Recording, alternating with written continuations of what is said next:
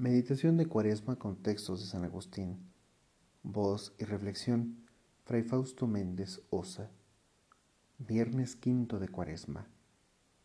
El comentario del Evangelio de San Juan.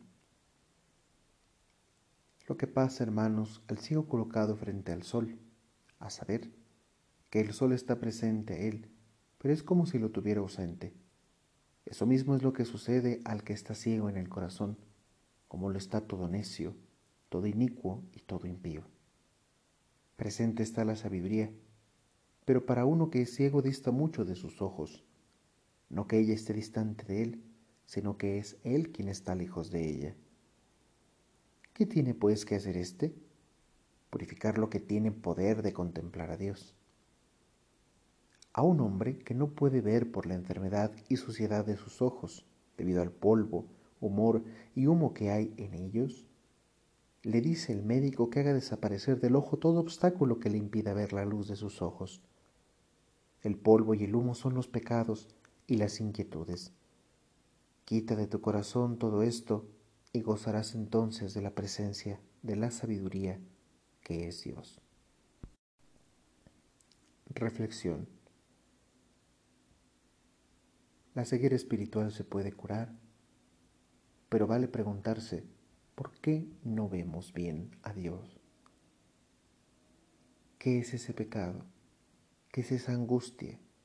¿Qué es esa inquietud que nos impide ver realmente a ese Dios que brilla como el sol, a ese amor que nos es tan manifiesto y evidente, pero que dudamos de Él, desconfiamos incluso y hasta a veces evadimos?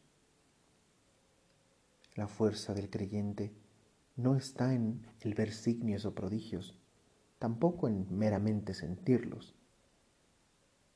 Es que ha tenido él ya una experiencia de Dios, una experiencia que más allá de ser sensitiva, es una experiencia profunda de un encuentro personal con un amor que más allá de el mero sentimentalismo logra cambiar nuestra perspectiva de la vida la perspectiva de nosotros mismos.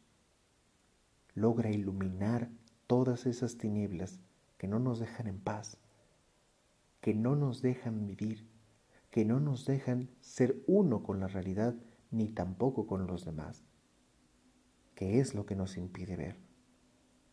Limpiemos los ojos, veamos con amor, para que el sol que brilla ilumine toda nuestra existencia, toda nuestra vida, y nos permita caminar con rectitud, con seguridad, solo de la mano de Dios, con su sabiduría, que transforma no solo nuestra vida, sino también el encuentro personal que tenemos con Dios y con los demás.